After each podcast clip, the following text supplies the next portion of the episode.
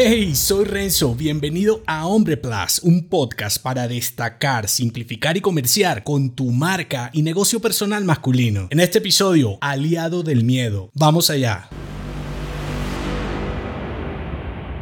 Temer a lo inesperado forma parte de cualquier hombre. El obstáculo es paralizarte. Muchas veces quieres ocultar el miedo que sientes ante los nuevos desafíos. Otras lo odias y quisieras que desapareciera para poder avanzar. Y el quid del asunto puede ser que siempre ves el temor como algo negativo porque te daña la jugada. Y la cuestión es que el miedo puede ser una alerta interesante para disipar el riesgo. Las ideas, productos, emprendimientos, incluso pequeños cambios en tu modelo de negocio tienen riesgos y no desaparecerán solo porque los ignores. Sin embargo, eso no los hace inviables. El desafío no es desconocer sobre un tema específico. El problema es meterte en ese campo de acción a pesar de ello. Nunca puedes saber a ciencia cierta que tu idea, innovación, nuevo negocio o lo que sea que estés emprendiendo funcionará, aunque sí es claro que caminar en la oscuridad te hará tropezar y, ¿por qué no?, caer de frente contra el suelo. Por eso, si ves el miedo como un indicador de que debes considerar más alternativas o quizá investigar un poco más sobre el asunto que te está envolviendo, puedes usarlo como un aliado estratégico. Bien dicen que si no puedes eliminarlo, únete a él. Parte de la inteligencia de un hombre está en cómo aborda los retos. Sin duelo, los enemigos son irrelevantes. El miedo puede ser la raíz de tu ansiedad y puede develar que hay algo más. Puede decirte que tal vez no